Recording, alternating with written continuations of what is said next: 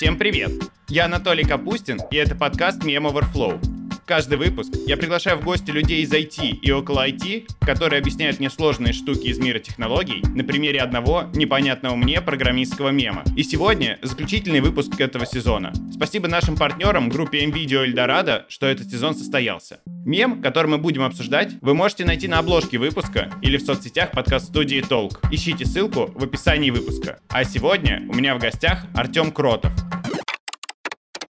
Артем, привет. Привет, Оль. Артем пришел в Эльдорадо 5 лет назад стажером, а сейчас технический лидер продуктовой линейки М-каталог. Как расшифровывается технический лидер продуктовой линейки? Ну смотри, технический лидер продуктовой линейки — это фактически человек, который отвечает за такую техническую часть. Это человек, который и архитектор, это человек, который тестирует, э, разрабатывает, анализирует. То есть такой full stack э, мембер команды, который может, соответственно, двигать и синхронизировать э, все ее части для того, чтобы появлялся такой ценный результат. А что такое М-каталог? Представь, у тебя есть сайт, у тебя есть приложение, у тебя есть, не знаю, магазин, и между ними должны быть синхронизированные данные. Это атрибуты и вообще все, что угодно о товаре. И получается, мы та система, которая управляет этими данными и рассылает эти данные на все фронтовые системы. Такое единое смысловое ядро управления мастер-данными по коммерческим товарам, грубо говоря. Скажи, а ты пришел пять лет назад э, стажером, и сейчас ты технический лидер. Насколько сложно было вырасти и насколько ты рассчитывал, придя стажером, что через пять лет ты будешь занимать такую должность? Вообще, первый год моей работы я думал каждый день, что меня уволят, поэтому я работал без выходных. Э, как и все мы. Да, работал без выходных овернайтами, днями и ночами. Побоялся реально у кого-то спросить что-то, потому что подумают, что, ну, чел,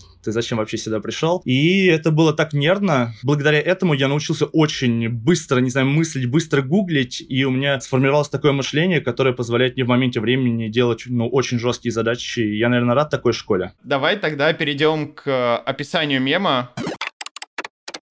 Это картинка четырехчастная, которую нарисовал в оригинале веб-художник Чилик. Она про то, как мама кормит ребенка с ложки, и в первых двух фреймах ребенок отказывается, и мама говорит ему доллар eat, доллар eat. В третьем фрейме мама разозлилась, написала доллар судо eat, и в четвертом фрейме после этой, видимо, команды ребенок кусает маму за руку и проглатывает маму и ложку и вообще почти все мое предположение, что, видимо, модификация команды с таким префиксом, как sudo, позволяет управлять мирами, грубо говоря. Ну да, фактически sudo — это режим бога в терминале Linux и в терминале Mac. Можно делать вообще все, что угодно. Но чтобы понять эту проблему, нужно немножко копнуть глубже. Вообще, о чем тут речь? Здесь речь о разделении доступов. То есть у нас есть, с одной стороны, знающие админы, которые полностью контролируют доступы, им не нужно суду, у них э, все разрезано по политикам. И есть разработчики, которые не очень сильно-то и понимают эти политики, а им нужно там, на 5 минут зайти в Linux на свою тачку, поднять что-то и уйти с нее продолжить писать код. И поэтому они пишут суда и не заморачиваются.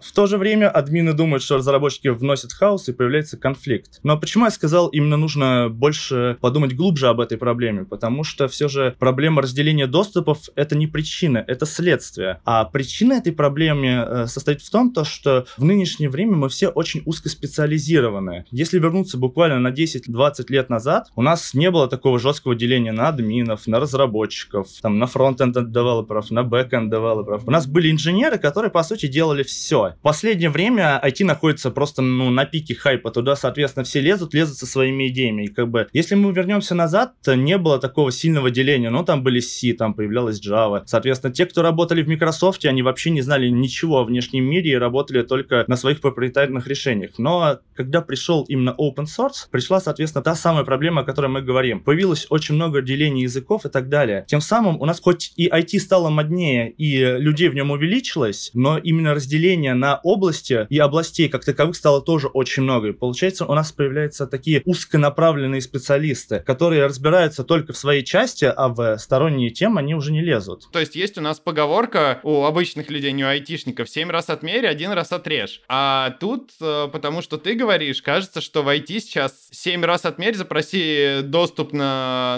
ножницы на 5 минут, и потом, может быть, э, что-то отрежь, чтобы ничего не сломать. Почему бы не писать э, код и не делать действия, которые сразу делают хорошо? Зачем это разграничение доступов? А тут все просто. Раньше у нас была монолитная архитектура, соответственно, теперь на хайпе и на гребне волны у нас микросервисная архитектура. Соответственно, это очень большая масштабируемость, это очень большое количество логики, очень большое количество сервисов, и для поддержания всего этого нужно очень много людей. Получается, часть у тебя делают что-то, часть делают что-то, и они находятся плюс-минус в своем ограниченном контексте. Иногда бывают редкими гостями у своих соседей и для того, чтобы что-то сделать. Из-за этого, соответственно, и они сильно не разбираются только в своем коде и только в своих технологиях и не лезут во что-то другое. Ну, допустим, Java-разработчик очень хорошо знает свой Spring, ему нужно сделать что-то на фронте, он не знает React, он туда не лезет. Ему нужно что-то поднять на сервере, сначала он туда не лезет, но потом его очень сильно прижимает время, и в итоге ему приходится разбираться,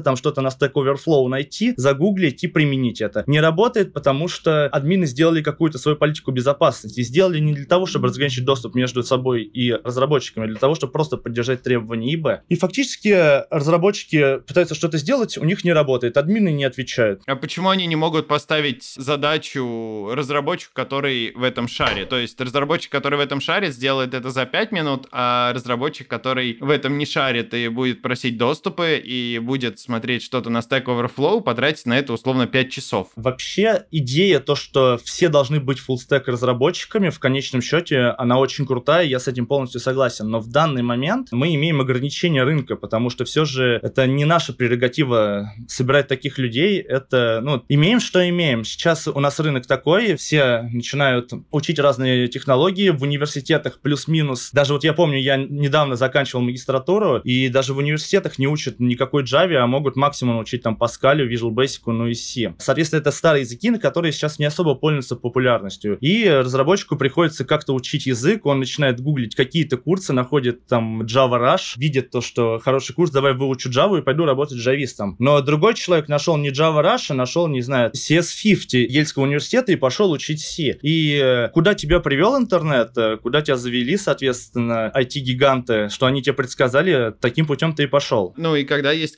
какая-то задачка написать что-то на Java, ты получаешь ее, а когда задачка написать что-то на JavaScript, ты не получишь ее, и тебе не нужно этого знать. А зачем тогда этот контроль доступа? Ну, отвечаешь за свой кусок и отвечай. А если тебе нужно залезть в чужой кусок, поставил ему задачу, и он как бы это выполняет в порядке приоритетов. Смотри, четко декомпозировать задачу на фронт и бэк, ну, плюс-минус это можно сделать, да, там будут какие-то контракты, да, это как-то должно соединяться. Но если мы говорим про судо, то мы говорим, соответственно, про наши сервера. Это то, где базируется наше предложение, это наша платформа. И платформа, она у нас общая. И да, у нас есть четкие задачи, у нас развитие, допустим, у DevOps админов это какие-то поддерживающие операции или бесшовные деливери. Но, тем не менее, я считаю то, что ребята должны понимать, что делаем мы, а мы должны понимать, что делают ребята. Зачем это нужно? Потому что если мы видим только картину со своего ракурса, между нами появляются постоянные конфликты интересов, потому что у них свои KPI, у нас свои KPI. То, что мы будем ссориться, это логично, и ставить друг другу палки в колеса. Но если мы будем развиваться и понимать, кто что делает, фактически у нас появится такая общая картина. Мы выйдем за рамки этой системы и будем видеть ее сверху. И будем уже все вместе понимать, куда двигать наш продукт и что для этого нам нужно сделать. Отсюда у нас появится заинтересованность и вовлеченность, уйдет какой-то негатив, и мы вместе все будем делать э, одно дело. Получается, когда я не знаю твоих целей, моих намерений, твоих знаний, и ты не знаешь моих, то мы, как в басне Крылова, лебедь, рак и щука, двигаем одеяло в разные стороны. А если мы поймем, куда идти, и договоримся о том векторе направления будущего, то я считаю то, что мы очень сильно увеличим э, как свою скорость, и так вообще в целом свою жизнь внутри нашей команды. А как контроль доступа тогда помогает в том, чтобы договариваться, если ты можешь написать sudo it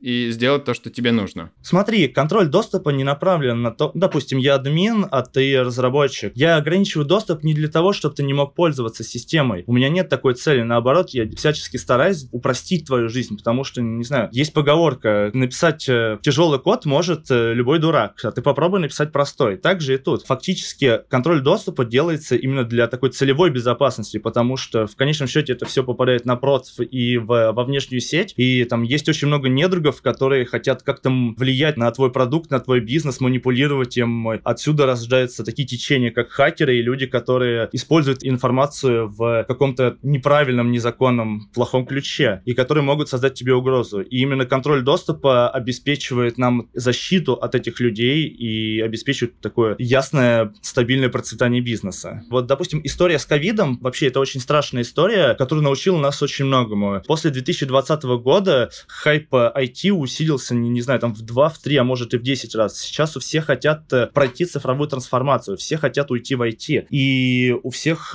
очень много идей и проектов. Вот было у тебя capacity на 100 сотрудников, да, это самые лучшие люди. А теперь тебе нужно выполнить работу на 1000 сотрудников. Ну, ты не сможешь сделать так, чтобы эти люди сделали 10x, тебе приходится крутиться, потому что сейчас мы должны быть все мобильные. Сейчас такая зона турбулентности, и мы должны принимать очень такие быстрые решения. Я даже вижу то, что люди сталкиваются с проблемами именно хороших там разработчиков, плохих разработчиков. И сейчас все же люди стараются нанимать все больше и больше сотрудников и как-то менять систему менеджмента, то есть делать ее такой инкрементальной. Но тот самый agile, который сейчас покоряет весь мир. Ну а в целом, если возвращаться к главной проблеме, то я думаю, так будет недолго, потому что, да, вот тебе нравятся крутые ребята, и многим они нравятся, в том числе и мне. Можно посмотреть с другой стороны, как развивается машинное обучение, анализ данных и так далее. И ни для кого не секрет то, что автоматизация очень хорошо заменяет людей, и рано или поздно и разработчиков заменят эти машины. А кого раньше заменят машины? Менеджеров, которые управляют разработчиками, или разработчиков, которыми управляют менеджеры? Как ты думаешь? Э, я думаю, что в ближайшей перспективе, но нашей жизни, я думаю, точно хватит для того, чтобы машины нас не заменили. Потому что, чтобы знать столько, нужны просто ну, катастрофические объемы. Я имею в виду людей в целом. Разумеется, нет четкого деления, кого быстрее заменят, менеджеров или программистов. Я очень долго был разработчиком и очень был э, долго хорошим таким высококлассным разработчиком. Сейчас я стал менеджером. И когда я стал менеджером, я не могу сказать, что я перестал быть разработчиком. Получается, я стал еще шире в своих знаниях и аккумулирую в себе больше ракурсов. Возвращаясь к тому вопросу, кого быстрее заменит менеджеров или разработчиков, но я думаю, заменит того, кто менее образован и чьи действия легче автоматизировать каким-то машинным кодом. Как оставаться высококлассным специалистом, чтобы при твоей жизни тебя не заменили роботом? Как только вы перестанете учиться, соответственно, вот именно тогда вас и заменят машины. Допустим, на каком-нибудь common sense примере. Вы разработчик, вы прошли Java раз, вы знаете Java Core. Что перед вами стоит дальше? Вам нужно учить фреймворки. Соответственно, это обучение. Вы их выучили. Все, вы думаете, вы разработчик. Вы шагнули дальше, увидели еще одну какую-то вершину. Потом вам говорят, что вы работаете на микросервисах. Соответственно, вам уже нужно учить какую-то такую DevOps часть. Вы ее выучили, вы стали таким full stack, back DevOps разработчиком. Дальше вы хотите делать какой-то свой проект там уже нужна фронт-часть, вам нужно поручить фронт. Вы должны стать тем человеком, который может остаться один в команде и поддерживать продукт. Вот этих людей система не заменит. А если вы выполняете какую-то одну узконаправленную специальность, допустим, вы какой-нибудь сервис-лесс разработчик, то рано или поздно вас заменит какой-нибудь генератор кода. Ну и, собственно, вопрос в догонку как выбрать то, чему стоит учиться? Ты говорил, что сейчас очень много специальностей, все летит во все стороны, много новых языков программирования, и как не потеряться среди этих всех разных штук и понять, что вот это нужно учить, а за этим нету будущего. Ну смотри, знаешь, тут такая похожая история, как на фондовой бирже, когда типа акция очень сильно растет, все-таки it's a pump, потом э, акция падает, все-таки it's a trap. Тут то же самое, как и на фондовом рынке, так и и на рынке своих активов, э, своих знаний, нам нужно диверсифицировать. Машины никогда не заменят vision. А чтобы у тебя был правильный vision и чтобы ты мог применять, ты должен видеть картину сверху. То есть, соответственно, знать по чуть-чуть все. И аккумулировать эти знания для того, чтобы соединять какие-то такие сложные пазлы и двигать продукт свой там на несколько лет вперед. Если ты сконцентрируешься на какой-то одной технологии, неважно сейчас на хайпе Java там или C или Swift, и будешь только разбираться в ней, то через 10-20 лет ты придешь к тому, что ты станешь уже узконаправленным специалистом, как какой-нибудь сейчас Абапер, и будешь ограничен э, работать на какой-то компании, тем самым будешь в золотой клетке. А если ты будешь постоянно пробовать какие-то новые вещи, ты будешь видеть очень много схожеств, потому что если посмотреть на языки и на какие-то фичи, когда они выпускались, то, допустим, сейчас появились два языка, там, не знаю, Kotlin и Swift. В Kotlin убрали catchet эксепшены, потому что считают это боль, в то время как Swift их добавили как какой-то прорыв. И э, идея идеи, они будут появляться всегда. Идеи, я бы не сказал, что очень много. Их по-разному в разное время засовывают в тот или иной язык, в ту или иную технологию. Если ты будешь сразу смотреть вширь и видеть всю картину в целом, ты будешь для себя четко принимать решение, когда и что применять, а не будешь э, лететь за технологией как за хайпом или устраиваться на работу и учить какую-то технологию, понимая, что она там используется. Самое главное — это отвечать за свою жизнь и понимать, что тебе нужно. Чтобы понимать, что тебе нужно, нужно видеть картину в целом. Чтобы видеть картину в целом, нужно учиться и, соответственно, понимать в разных областях. Неважно, разработчик, менеджер, финансист или админ. Спасибо, Артем. Мне кажется, получился классный выпуск. Спасибо, Таль. На самом деле мы сегодня подняли достаточно острые темы из такого простого и смешного мема. Вообще мемы, я считаю, это очень круто, потому что благодаря ним э, можно понять э, человека, понять культуру, которую он прожил. Вот я слушал предыдущий выпуск с Андреем Ревяшкин, там как раз был поднят этот вопрос. Наверное, после ваших выпусков я тоже стану применять мемы в собеседованиях для того, чтобы понять э, за тот час, что человек прожил, что нет, что он знает, что нет, и что он готов сделать, а что он не может.